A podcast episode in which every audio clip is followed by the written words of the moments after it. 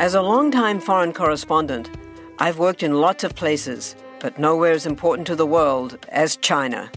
I'm Jane Perlez, former Beijing bureau chief for the New York Times. Join me on my new podcast, Face Off US versus China, where I'll take you behind the scenes in the tumultuous US China relationship. Find Face Off wherever you get your podcasts. So, apparently, a lot of people constantly think of Rome, and by the numbers alone, it's hard to see why. Rome was not the largest empire to ever exist, it also wasn't the oldest, longest lasting, most globally dominant, or even the most innovative. Even still, the influence of this loosely defined region and time period is still felt in our own modern economies hundreds of years later.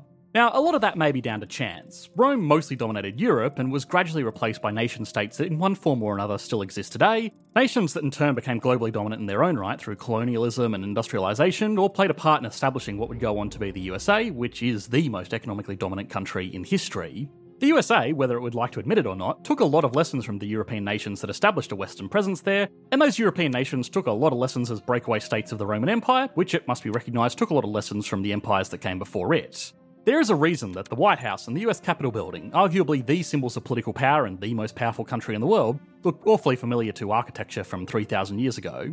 The point is, being dominant in a region that would go on to be even more dominant is a great way to get an empire's history remembered over others that are in many ways arguably far more remarkable. But that's an argument for actual historians or architects. The reason we're here, of course, is to explore the economic legacy that this line of historical hand me downs has had on our modern world, as even though economists can't predict the future, there are still a lot of concerning lessons to be learnt from the past. Despite just being really interesting, ancient Rome as an economic case study can reveal a lot about a lot of our modern world and also add the perspective that despite its incredible power and influence that has literally rippled through time, even at its peak, it was probably only comparable in wealth and industrial might to countries like Uganda, Bolivia, or Nepal, and even that might be optimistic. So, what is it that made the Roman economy so influential on our modern economic systems? What can it teach economists about the fundamentally limited nature of limitless growth? And finally, if our own economies have borrowed so much from this ancient empire, are we doomed to repeat the same mistakes? Once we've done all of that, we can put ancient Rome on the Economics Explained leaderboard. Yes, we've heard you and we got rid of the word national so that we can have a bit more fun with it in the new year. Want to learn how you can make smarter decisions with your money? Well, I've got the podcast for you. I'm Sean Pyles, and I host NerdWallet's Smart Money Podcast. On our show, we help listeners like you make the most of your finances. I sit down with NerdWallet's team of nerds, personal finance experts in credit cards, banking, investing, and more. We answer your real-world money questions and break down the latest personal finance news. The nerds will give you the clarity you need by cutting through the clutter and misinformation in today's world of personal finance. We don't promote get rich quick schemes or hype unrealistic side hustles. Instead, we offer practical knowledge that you can apply in your everyday life. You'll learn about strategies to help you build your wealth, invest wisely, shop for financial products, and plan for major life events. And you'll walk away with the confidence you need to ensure that your money is always working as hard as you are. So turn to the nerds to answer your real world money questions and get insights that can help you make the smartest financial decisions for your life. Listen to NerdWallet's Smart Money Podcast wherever you get your podcasts. Now, before we get into it, we need to clarify that talking about the economy of Rome without specifying a time period is like talking about the economy of the USA without specifying if it's the USA post Civil War or the USA post dot com bubble. The Roman Empire, in one form or another, lasted almost 2,000 years up until as late as the 1800s, but for the sake of simplicity, we'll be looking at the time period of around 100 to 200 AD, the height of the empire, at least from a territorial perspective. Now, with that out of the way, it might not even matter, because whatever year is selected, the economy of Rome was kind of pathetic, at least by today's standards. Now, that might sound hard to believe, since the Empire is normally depicted as an all powerful force that dominated its area of the world and created splendorous wealth, at least for its elite citizens. But the reality is that it was mostly an agrarian state with very little industry, and its economy reflected that. Working out the total economic output of a country, even today, with the benefit of modern record keeping standards and large international organisations that commit to doing the research they need to come up with these numbers, is hard enough. Working out the GDP of a 2,000 year old empire that kept comparatively few records and had no independent oversight based on decayed relics is another challenge entirely.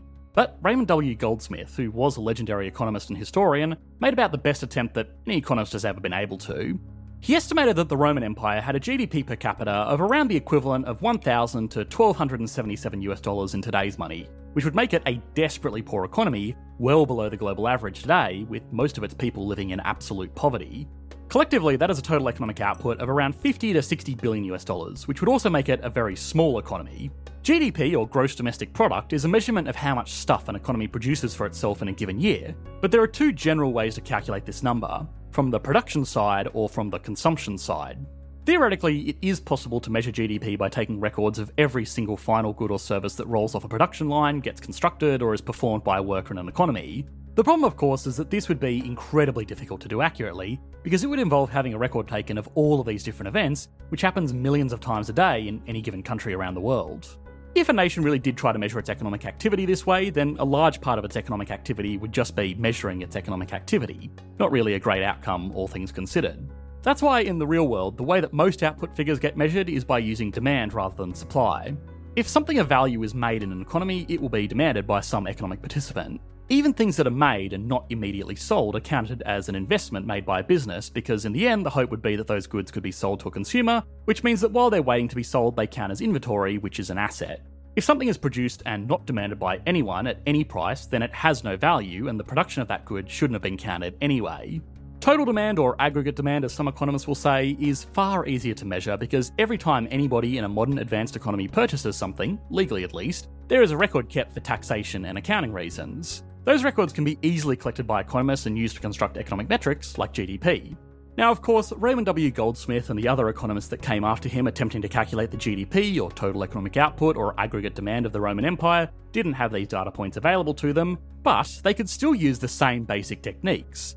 By looking at how much wheat was consumed by the average Roman citizen according to records, they could piece together output figures for other produced goods like foodstuffs, construction projects, and natural resource extraction. They could also look at this from the production side by measuring the average gold mine in the empire and working out how much output that equated to in simple adjusted economic terms. The result was that most Romans lived hand to mouth, and wealth was determined primarily by how good the harvest was that year. By global standards at the time, Romans enjoyed a higher quality of life than most people thanks to some investments into infrastructure and some surprising agricultural technologies, but by modern standards, even the elites would live far poorer lives than anybody lucky enough to be alive watching this video. This relative poverty leads to an interesting rabbit hole of questions that truly demonstrates just how much of a miracle our modern world really is. So, to begin with, why was the ancient world so poor? To produce economic output, an economy needs the factors of production land, labour, and capital. We mentioned this a lot, so I don't want to repeat too much here, but for new viewers of the channel, capital in economics is just a jargony way of describing stuff that helps make stuff. A hammer is capital, the computer that people work on is capital, a truck is capital, the road network is capital, and some economists even consider things like well protected borders and a robust education system as capital because they are things that help an economy make things. Now, producing anything in an economy will increase total economic output or GDP, but it will also require some combination of all three of these factors of production.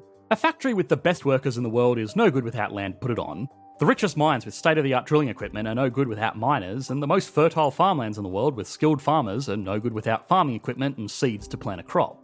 At the height of its empire, Rome had a lot of manpower, between 50 and 80 million people in total that could work in the nation's industries. It also had a lot of land, great land that was very arable and full of the resources that mattered at the time, and also land surrounding the Mediterranean, which was great for fishing and trade and transport. What it lacked was capital. The Roman Empire basically had nothing that could leverage the work of individual humans. Most of the population was dedicated to farming because most of the population needed to be dedicated to farming. The average farmer at the time, working with hand tools and a primitive understanding of weather patterns and no fertilizers, could only cultivate just enough food to feed themselves, with a bit left over to contribute towards society so that a small group of other people could focus on building great monuments or philosophizing or living lives of ancient extravagance. A modern farmer today, using tools like fertilizers, harvesting equipment, and weather mapping, can individually produce enough food for themselves and thousands of other people, which means most people in our modern economies don't have to spend their time farming, and they can instead focus on other things, including innovating, to make everybody else more efficient. The Roman Empire had more capital than most empires at the time, and some of their tools and infrastructure projects were downright impressive, but something like the Roman aqueduct was an engineering marvel at the time, which represented a significant investment of economic resources for the empire. Today, basically every town in the Western world has something that does exactly the same thing a water system. And it's not considered a marvel, it's considered an expectation. A lack of tools and technology also explains something that is vitally important to understand about our own modern economies. Everybody watching this video right now is probably economically wealthier than even the greatest emperors of Rome. Now, on the surface, that might look like a crazy statement, but on the opposite side of economic production, there is economic consumption. A Roman emperor would obviously have access to more goods and services that required land and labour, but far less of the goods and services that required capital, and that's most things that we really enjoy in the modern world. We have access to foods from all around the world, information at our fingertips, transportation that can take us basically anywhere on Earth in less than a day, healthcare that can turn what would be a life threatening injury in ancient Rome into a minor inconvenience, and even things like air conditioning, lighting, refrigeration are conveniences that most of the modern world takes for granted that would have been unimaginable to Roman emperors. Now, of course, personal fulfillment is not a consumption number. Economists can and should consider things like Maslow's hierarchy of needs when comparing the wealth of two groups, which are as wildly different as a modern global citizen and Roman emperors. Maslow's hierarchy of needs ranks things that humans consume in order to achieve various desires. At the very bottom of the hierarchy, there are goods and services that fulfill the rather essential desire of staying alive, and towards the top, there are things that make people feel good, or important, or proud. Now, Maslow's hierarchy of needs is just one of, albeit the most famous example of these frameworks, but even by breaking it down and looking at each individual level, people today do much better than even the wealthiest people from ancient times. There's probably something to be said about feeling wealthier when you have the self actualization perks of being able to rule over a sprawling empire, but outside of housing, we have more tangible, real economic wealth. Even housing itself, an ancient Roman palace might sound nice, but I personally wouldn't trade it for my two bedroom townhouse with electricity, plumbing, and the internet. Now, even if that's not convincing, there are statistical correlations that can show the scale of wealth that we enjoy today in the West, and the easiest one to look at is life expectancy. There is a very strong correlation between economic wealth and life expectancy. This exists between individuals, countries, and even suburbs within the same city. This correlation is, in a certain way, almost self evident, as the most valuable thing that we have as humans is our life.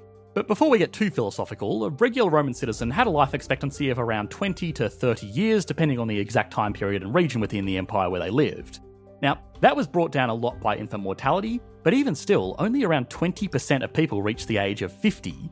Emperors being far wealthier fared better, and according to historians, had a life expectancy of around 50 years.